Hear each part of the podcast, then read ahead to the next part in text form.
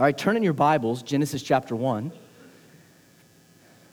We're starting a new series on shame this morning. Uh, it'll be a four week series. Me and Pastor Kai will go back and forth over the next four weeks, diving into a topic that I believe is very crucial. And it's, it's interesting because over the last several months, I've been diving more into this topic of shame to prepare for the sermon series. And so, so here, here's what I'll tell you. Like in, in 12 years of pastoral and in counseling ministry, this is a topic that I have taught on numerous times.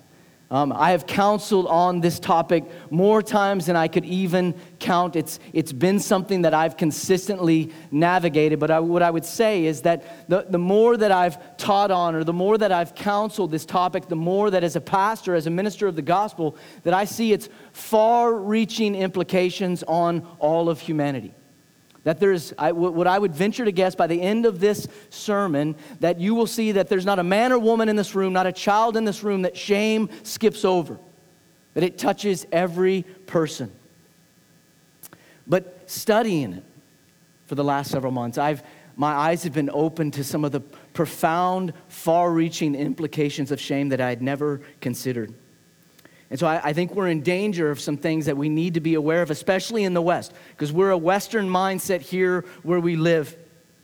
And in the West, there's some things that we don't understand about the far reaching pursuits of the gospel of Jesus Christ in light of shame. And, and, and I, I'm convinced that Satan uses this blind spot, this lack of knowledge, or this hidden part of our lives to keep God's people bound up to keep us from walking in the fullness of the gospel of Jesus Christ. So I'm going to start, before we get into Genesis, by defining shame. And I'm going to give three different definitions for shame, and, they're, they're kind of a, across the spectrum. I'm going to give a definition from a researcher who's a secularist.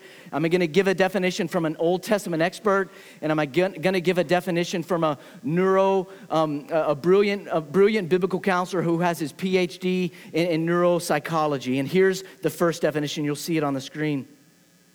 This is from the secularist, the research expert, says this that shame is the intensely painful feeling or experience of believing we are flawed and therefore unworthy of love. Here's the second definition. This is from an Old Testament scholar. He's a, a brilliant mind. He says this shame is the sense of unease with yourself at the heart of your being. We know there is something wrong with us, but we cannot admit it and or identify it. And then here's the third one from a biblical counselor who has his PhD in neuropsychiatry. He says this shame is the deep sense that you are unacceptable because of something you did, something done to you, or something associated with you. It leaves you feeling exposed and humiliated.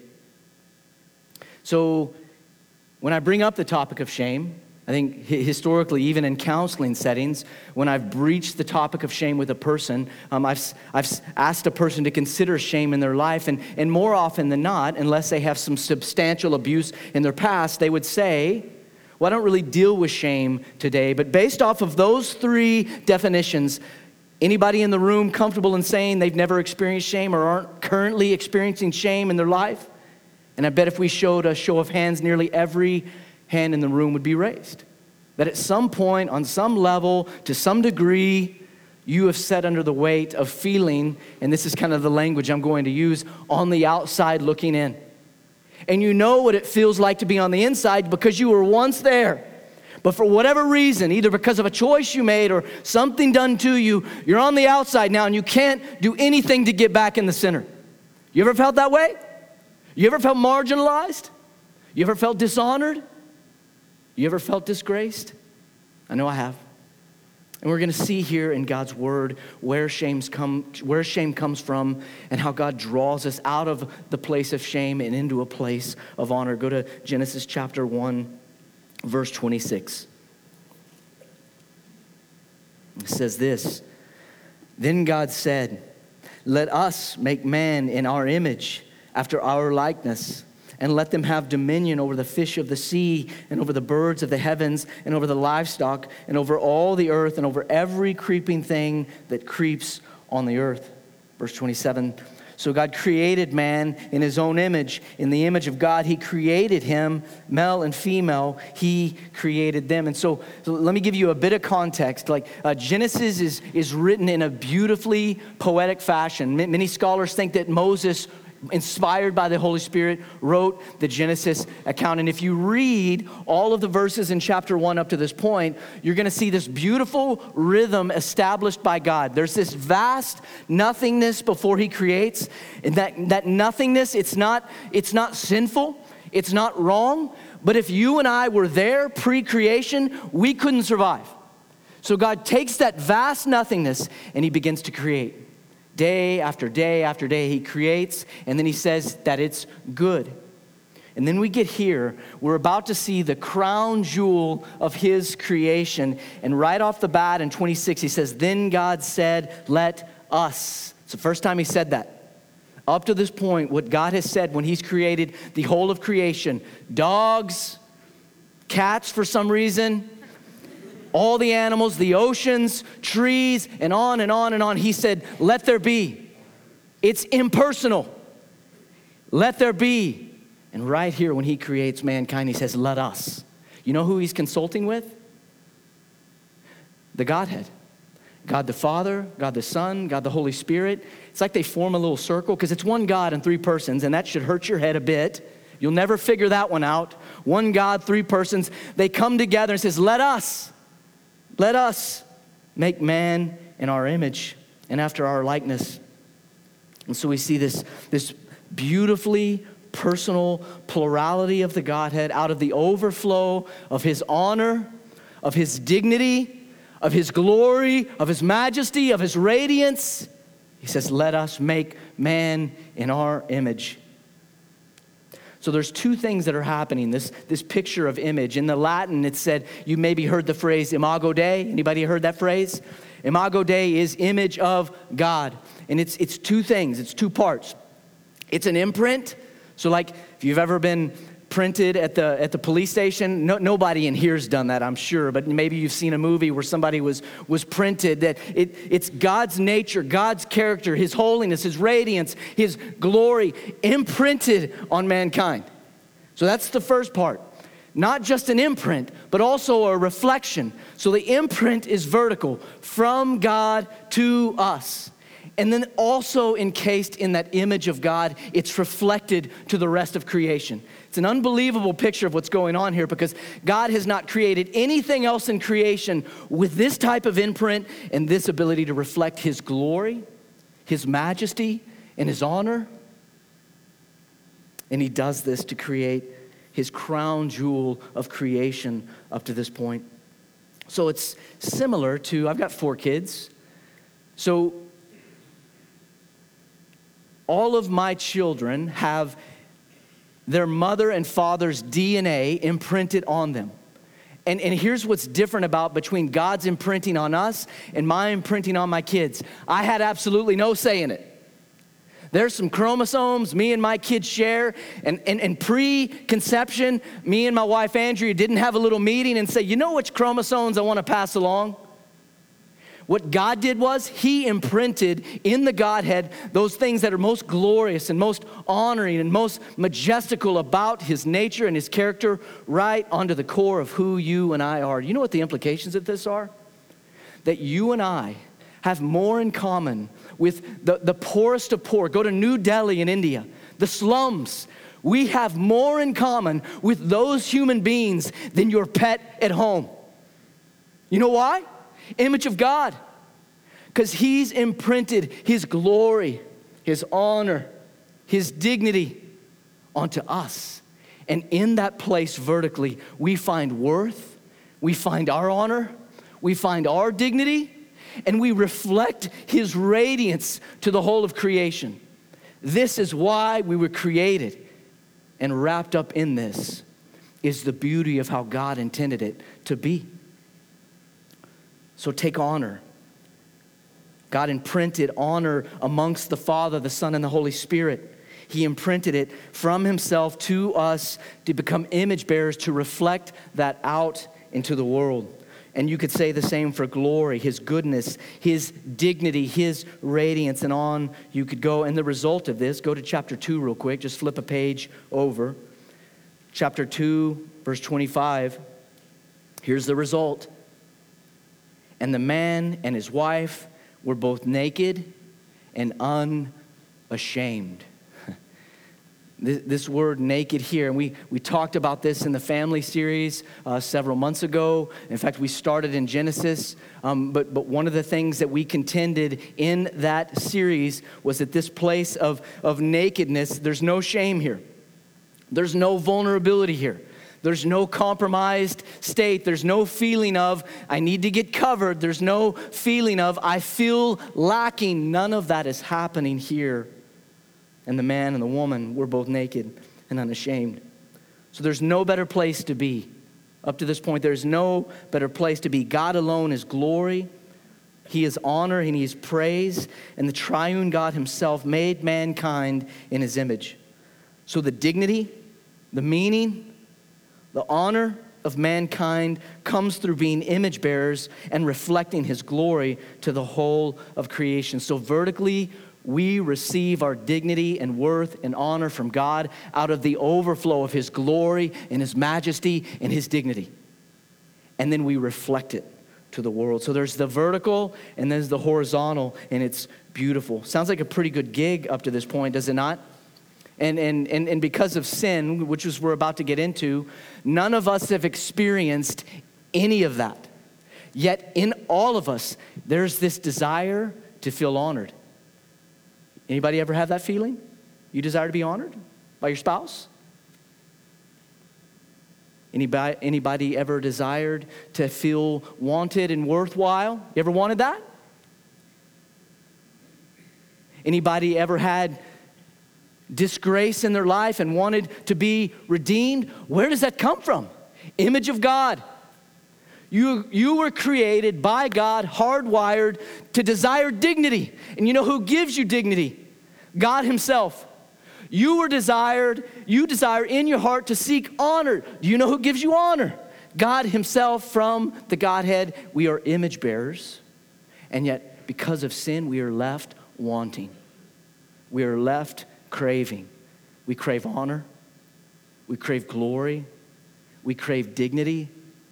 We crave worth, we crave value, all because sin enters the world. And we'll see that here now, chapter 3, verse 1.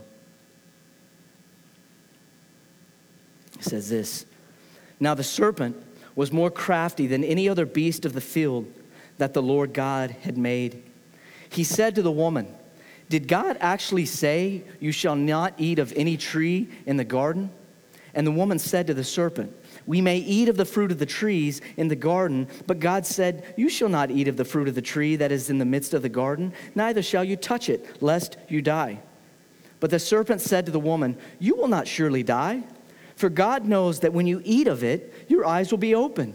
And you will be like God, knowing good from evil. So, just, just quickly, quick, quick context. Um, this serpent, who, who Satan, he comes before Eve and he takes part of what God says and he twists it. And, and just on a side note, that's just how the demonic work. The demonic, they're duplicitous, okay? They'll, they'll give you a partial truth, but they'll spin it another way on the other side. He says just enough for Eve to question, and then notice, he doesn't go back there. Satan didn't go back to his original statement. He says just enough to leave her questioning, and then he moves on to the next thing. And he says, But the serpent said to the woman, verse 4, You will not surely die. For God knows that when you eat of it, your eyes will be open, and you will be like God, knowing good from evil. So the woman saw that the tree was good for food. And if we had time, we could go back to Genesis chapter 1, even into chapter 2, and we could see that when God creates, He says that it's good. What makes creation good or what makes anything good and right is when God says that it's good. Who says that it's good in this scenario now? Now that the, the serpent has a voice with her, she says, she sees that it was good for food. So she's deviating, she's coming out from underneath what God says, and she's determining her own steps. So when the woman saw that the tree was good for food, and that it was a delight to the eyes, and that the tree was to be desired to make one wise, She took of its fruit and ate. And she also gave some to her husband who was with her and ate. Then the eyes were both opened, and they knew they were naked. So, Romans, and Paul, Paul says in Romans 1, here's the picture that they exchanged the glory of an immortal God for something else.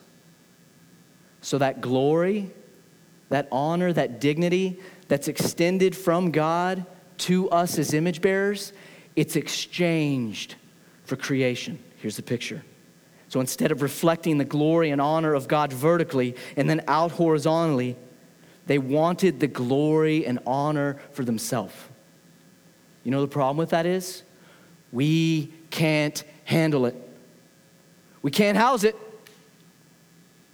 And I, I love sports. Um, I'm a big sports fan. I, I, wouldn't say that I like watch every game or catch every score, but when I watch certain sports, I enjoy watching sports. And over the years, I've had the opportunity to counsel several several different pro athletes over the years in a variety of different sports, and and just had the opportunity to see God take those men and do profound works with the platform they were given. But the reason they were in counseling with me was because of a lot of brokenness and carnage in their life. So think of this for a second. These are men that get paid lots of money to play a game in front of lots of people, and people scream their name. People praise every move that they make, and they're bestowed honor of themselves that they cannot house. And the decisions they make from that place of the praise of man are horrific. And the dark places that those often go, and I'm not saying every pro athlete's a scumbag, it's not what I'm saying, but everyone that I've counseled couldn't handle the praise of man and made foolish, foolish choices through the rest of his life until God got a hold of him. We can't han- handle or house the glory and honor and dignity that's set from God to us. If it were up to us to be able to fabricate it or make it, we would be left wanting. As image bearers, He extends it to us. So any honor my heart craves can only be satisfied in God. You see that? Any dignity that my heart desires can only be found in His affection for me. Any hope, any worth, those are the things that were imprinted on me from God Himself. Do you see what was fractured here? That dignity, that honor, it's gone. It's gone. And it says right here, they were naked. Their eyes of both were opened and they were naked. That word naked is different from what we read in chapter 2. And, and he's going he's going to mention the same word multiple times on top of itself throughout the first several verses of chapter 3 and the picture of this nakedness is exposed it's exposed to the utmost degree, and here's two implications. They're guilty before a holy God. This is a judicial guilt. You know, here in the West, we love, we love the courtroom, do we not? Like we, we love the, the shows Law and Order. We love all the different shows about the courtroom. That's, that's how the West sees most of this. We, we see the judicial side of this. So I, I, I was speeding, I got caught, I broke the law, I'm guilty. Right? That, this is how we see things in the West. Do you know the rest of the world, nearly every, everywhere but the West, is an honor shame culture? Talk to any missionary that's served overseas in an Eastern type setting. They see it honor shame. We see it as in, in, the, in the civil, the, judicial. So it's two things colliding. It's not one or the other, it's both. There's the guilt, and that's the, the judicial. It says, I messed up. I, I, I broke the law, I messed up. That's what guilt says. So before a holy God, God said, Do this, don't do this. Adam and Eve fall into sin, they're guilty before a holy God. And they are marred as a result. It goes further, though. The second component of this nakedness is shame. And this is positional, and this is where shame and honor cultures would have a better understanding of the implications of this. It's, it's, it says where guilt says, I messed up, shame says, I am messed up. You ever had that nagging voice inside of you that just critiques everything you do? Anybody else got that? You're gonna leave me alone. That's shame. That's shame. It says, I messed up. I am messed up. I screwed up. I am a screw up. So as sin enters the world and the imago Dei is fractured, and the glory and honor and radiance and majesty that is shared between us and God and reflected from God through us to the rest of creation is horrifically fractured. And in that place, before a holy God, we are guilty and we are marred. We are marred. It's both. So, in the weeks to come, the implications of, of what we do here, because let's just be honest, like, Nobody likes to feel compromised. Anybody like a, a good dose of embarrassment? You do? I didn't think so. Anybody like feeling exposed? Nobody likes that. You know why? Because of right here.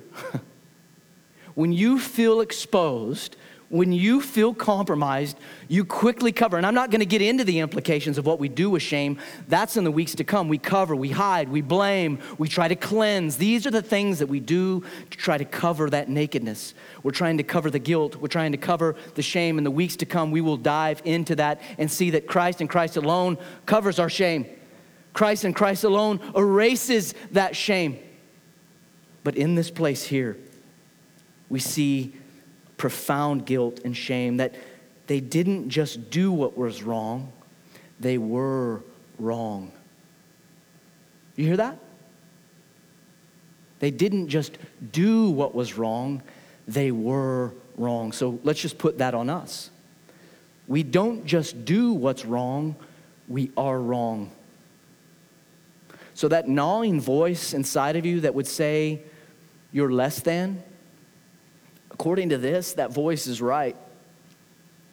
That, that voice that would say you've fallen short, that you're, you're maybe garbage or you're scum of the earth, whatever it is, that gnawing, nagging voice says to you, apart from Christ Jesus, according to Genesis 3, it's right. And it's the guilt and shame that we deserve because of our sin. And this, this shame, it's pervasive. We're not just we're not just shameful because of what we've done. Anybody make any decisions that have brought shame on themselves? We won't, we won't ask for a show of hands. This is church. We don't need to be honest in church, right? You have. Anybody had any horrifically shameful things done to them that you've never told anyone about? That you would love to forget? You have. Some more than others. But the reality is, though, we were born into shame. We were born wrong. we were born marred. And then we make decisions that heap more shame on us. And then things happen to us that heap more shame on us. You'll see here on the screen the fallout from shame. Here's the fallout the glory and honor and dignity that was bestowed on them, they exchanged. And they exchanged that, that beautiful honor and glory for the glory of self. And instead of receiving glory and honor, they received shame. Instead of glory and honor and dignity, they're utterly covered. And then as a result, they're all born into shame. So we are unclean, we're guilty, and we're marred. And then as a result, we do shameful things, and shameful things are done to us. So, shame, in, in essence, here's the picture of shame biblically shame is separation from God and the loss of honor and dignity. And you know, here's what's so hard about this there's a loss there, and yet our hearts crave it. Our hearts crave it because we've been created by God for honor and dignity. And yet we can't find it because we can't make it ourselves. This is the picture being painted by Moses here in Genesis as sin enters the world. So it's the experience. Shame is the experience of being on the outside looking in. You can't do anything to get back in. I remember when I was in fourth grade, um, I had a group of friends Um, we, and you know where I went to school is kind of a small town like like where, where we are here in Muskoka, and so you were in one school all the way through. You, you didn't change schools and get moved into different classes. You were pretty much in one class, so you could set some friends in kindergarten. There's a good chance when you graduate, they're going to be your buds. And so, up to that point into fourth grade, I had three buddies, and we were tight. We had sleepovers together. Everything we did was together. And then one day, for no reason that was ever communicated to me to this day, those three friends at recess after lunch began to run from me. I just thought it was a game. So I'm chasing them. And here's the sad part it's shameful. Like, I chased them for days. Like every day at recess, they would run and I would chase them till one day it became apparently clear they don't want to play with me. Man, I can't tell you the shame that washed over me. I can still remember it. Like I felt alone, like I was once in this tight circle with these dear friends, and now I'm not. And, and, and they won't even tell me why, but they won't even hang out with me. I remember that profoundly. You know what that is? It's shame. It's on the outside looking in, and I can't do anything to get back in. Nothing. I'm marred, and I don't know why. And I never found out why.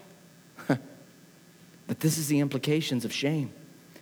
In Genesis 3, uh, a friend of mine, let me just read a quote. He, he said this, and I, I really appreciate the way he said it. In Genesis 3, Adam and Eve lost their honor and were cursed with pain. The human family lost its honor. Things like rejection. Anybody experience rejection? Unmet expectations, deferred hope, and falling short became the pervasive norm.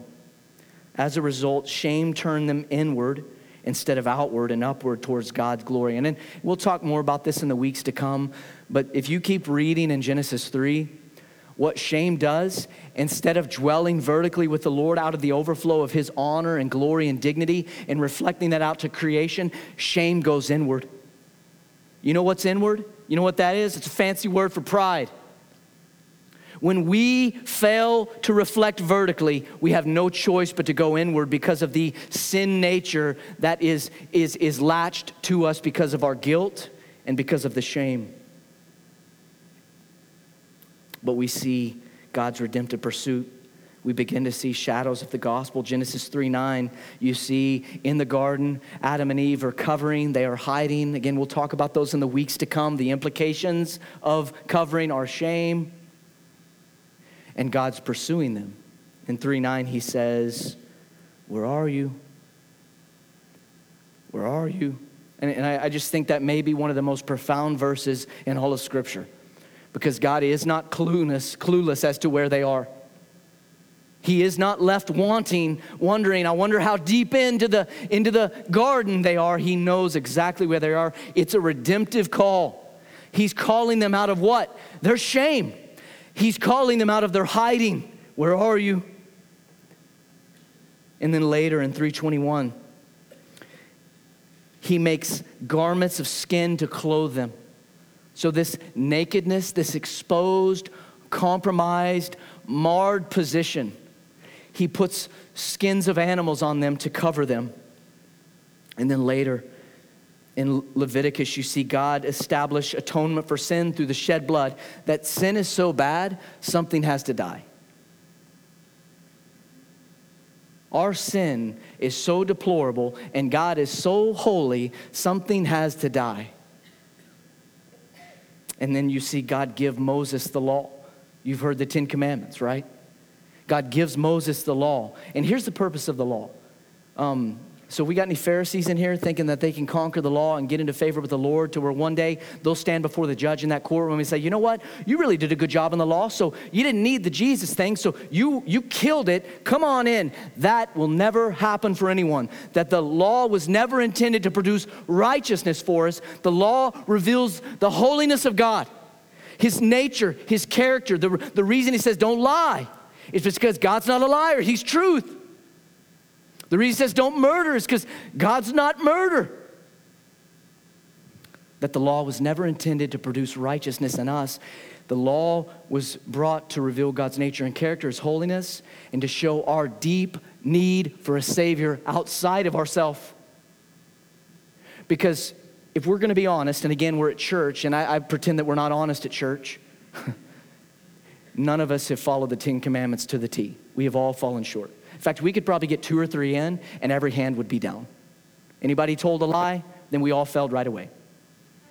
And you know, if you fell one, you fell them all. And that means you're unclean and you can't be reconciled with God as a result. That early and often the law reveals I can't, I need a Savior outside of me. Do you see the shadows of redemption here? Like early. Sin and shame enter the world, and you begin to see shadows of redemption. God calls out to them. God clothes their nakedness. He gives them atonement through sacrifice and shed blood. He gives them the law.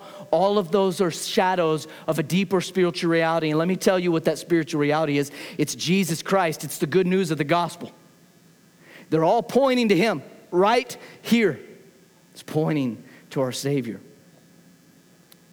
And this is where the good news of the gospel of Jesus Christ is so good. In the coming weeks, we're going to talk about the far reaching implications of this good news.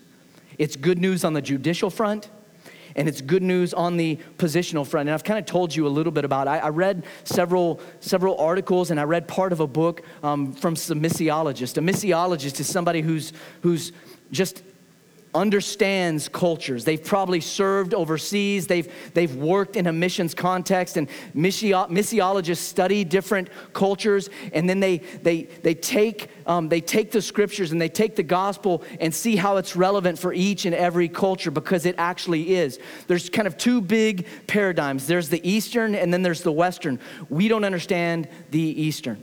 Okay? Uh, if, if, you've ever been to China, if you've ever been anywhere in Asia, you've seen the honor shame culture.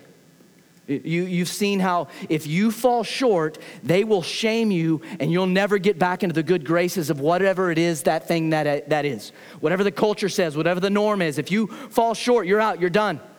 And, and they'll even mark you.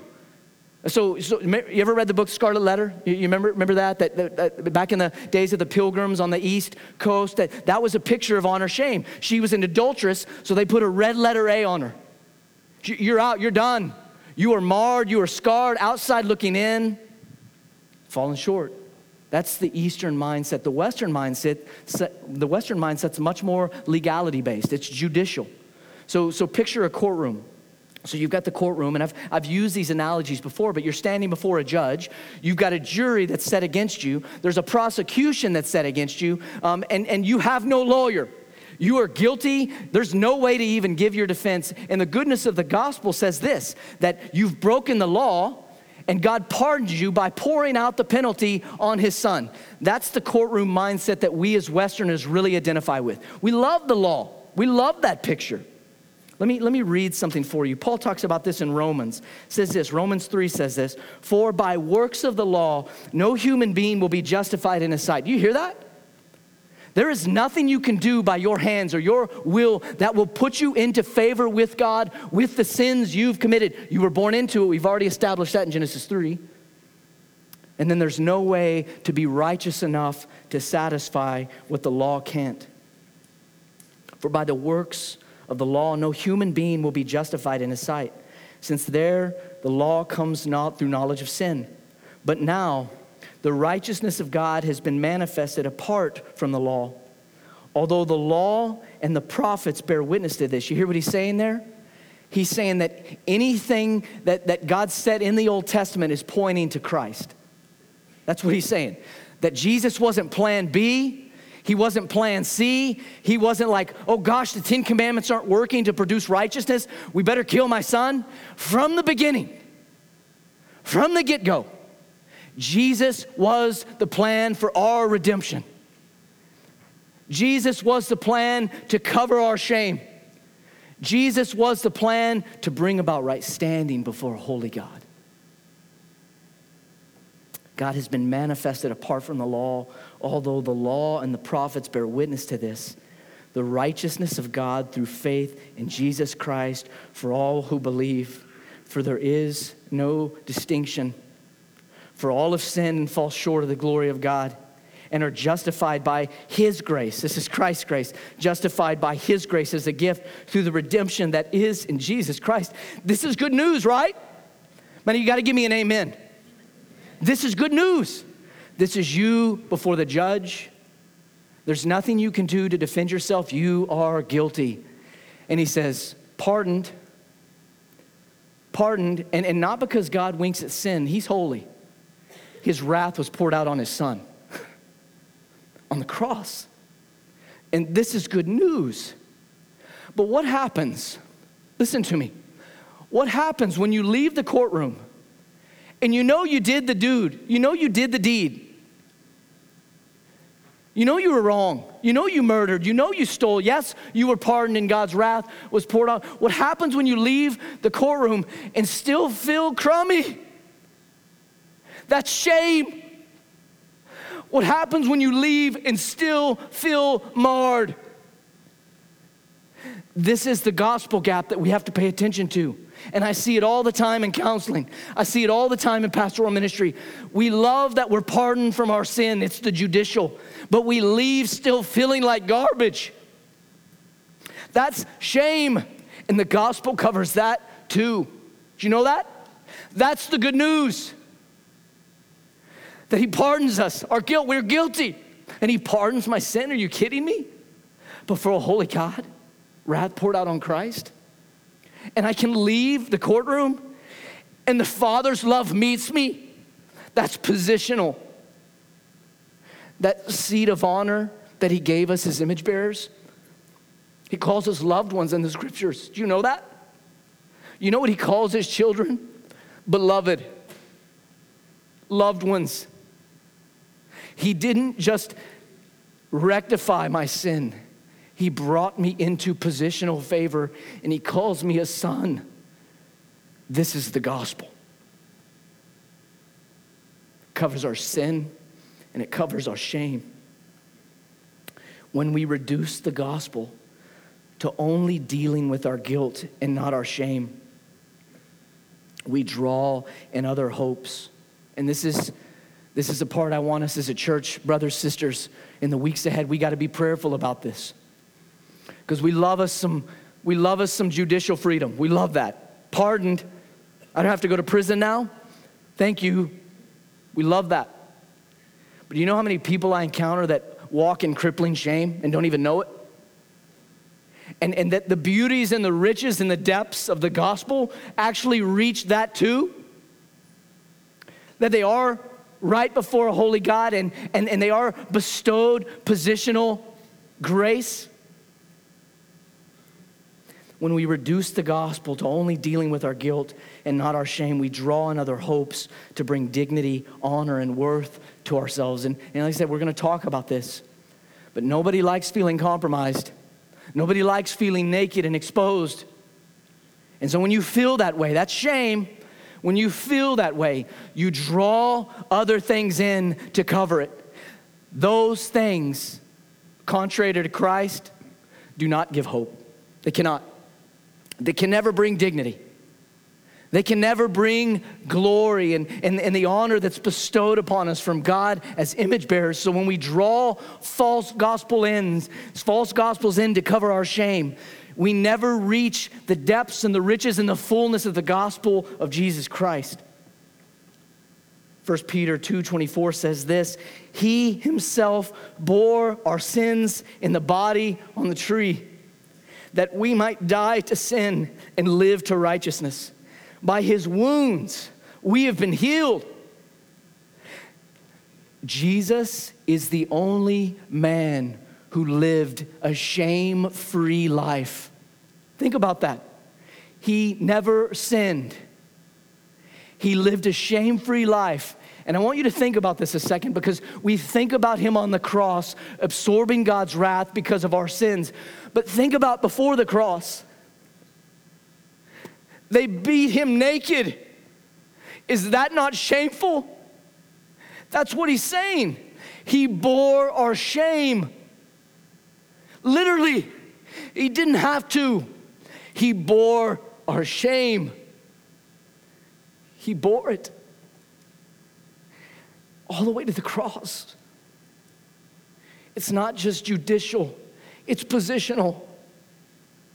So, to walk in the fullness of the gospel is to walk in what's afforded to us before a holy God that we are guilty and we've been given freedom.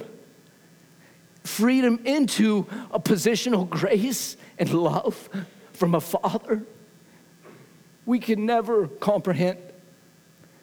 in the gospel secures them both. So Christ absorbed God's wrath for our sin, and he, he declares us innocent.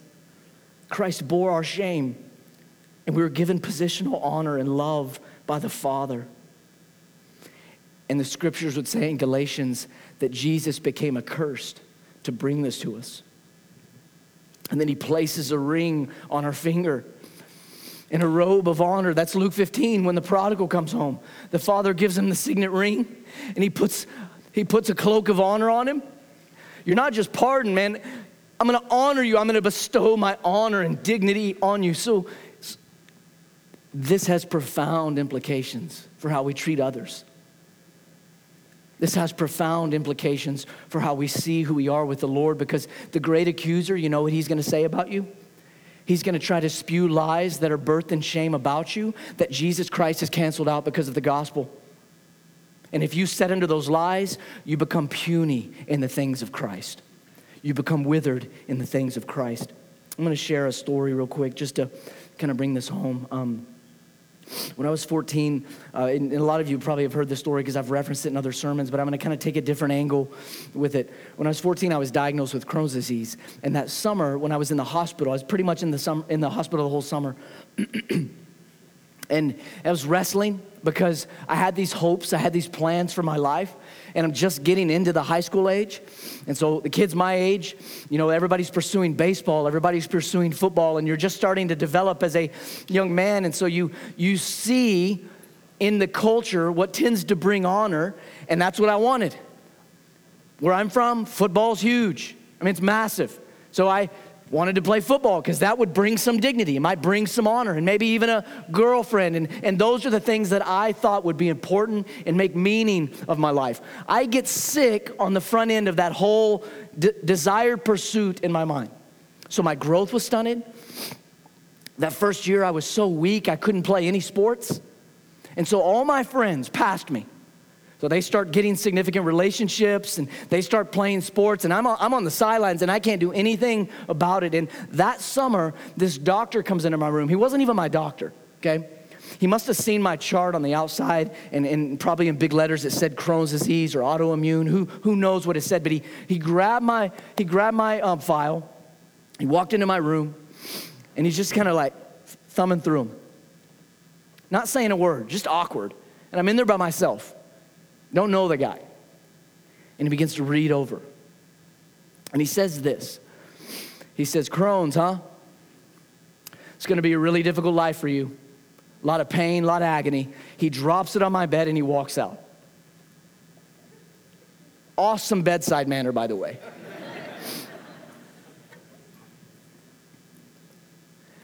that began something in me that haunted me for the next 20 years. Because in my mind, I began to measure myself against what I saw as honorable and dignified in our culture. And I couldn't have any part of it because physically, I'm sick, I'm broken. And so, this narrative in my mind, there was a narrative in my mind, and, and nobody ever said it to me, but this narrative was fueled by this shaming comment from the doctor. And the narrative said this You're diseased, you're small, you're unlovable, you're insignificant. That was the narrative. Do you hear the shame in that? And I'm a Christ follower at this point. So I begin to pursue life. I begin to pursue Bible college and pastoral ministry. And let me tell you how that voice of shame has played out in my life. When I get up to preach, there's this nagging voice that says, You don't got nothing to say. You're insignificant. Nobody's going to listen to you. That's what that shame voice says to me. And over the years, I have seen how I will draw things in to try to cover that voice up. My marriage, When I, when I began to date my wife, in my mind, yes, like if I had a wife, then it would take away this insecurity. Then, would it, then it would take away this deficiency. Then I would have the honor and dignity that my heart longs for. There's no gospel in any of that.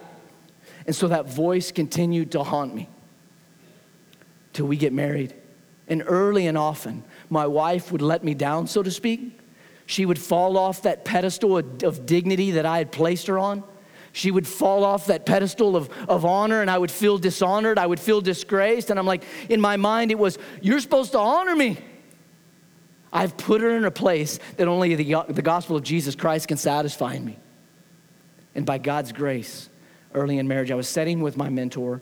It's probably about, probably about seven months into marriage. Been married 12 years. Seven months into marriage, I'm sitting with my mentor, and I happened to be in really bad health at the time. I was preparing to have surgery because uh, I was in a bad spot health wise. And I was laying out my sorrows and my troubles to him.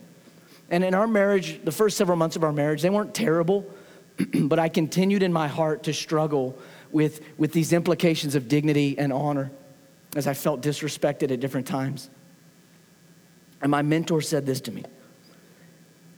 He said, You're ashamed. I said, What? I'm just, I just don't want to have surgery. I don't think you're hearing me. I just want to live a healthy life. I don't think you're hearing me. He's like, No, you're ashamed. Like, ashamed of what?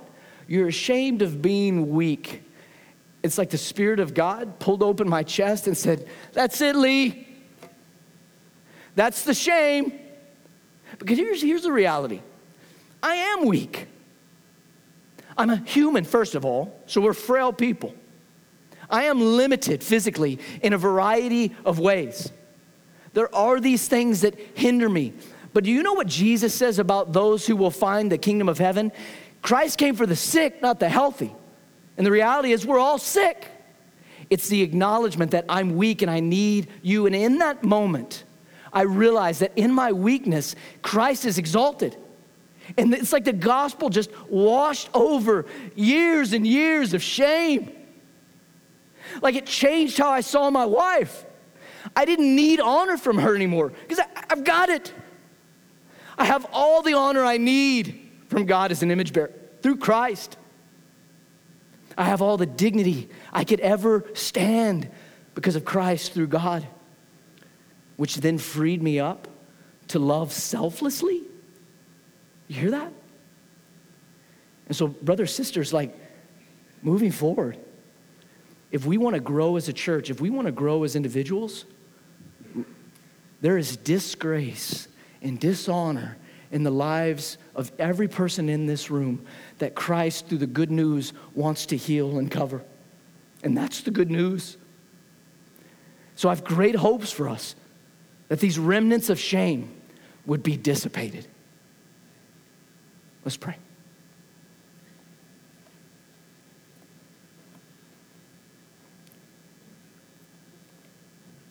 So, Father, we.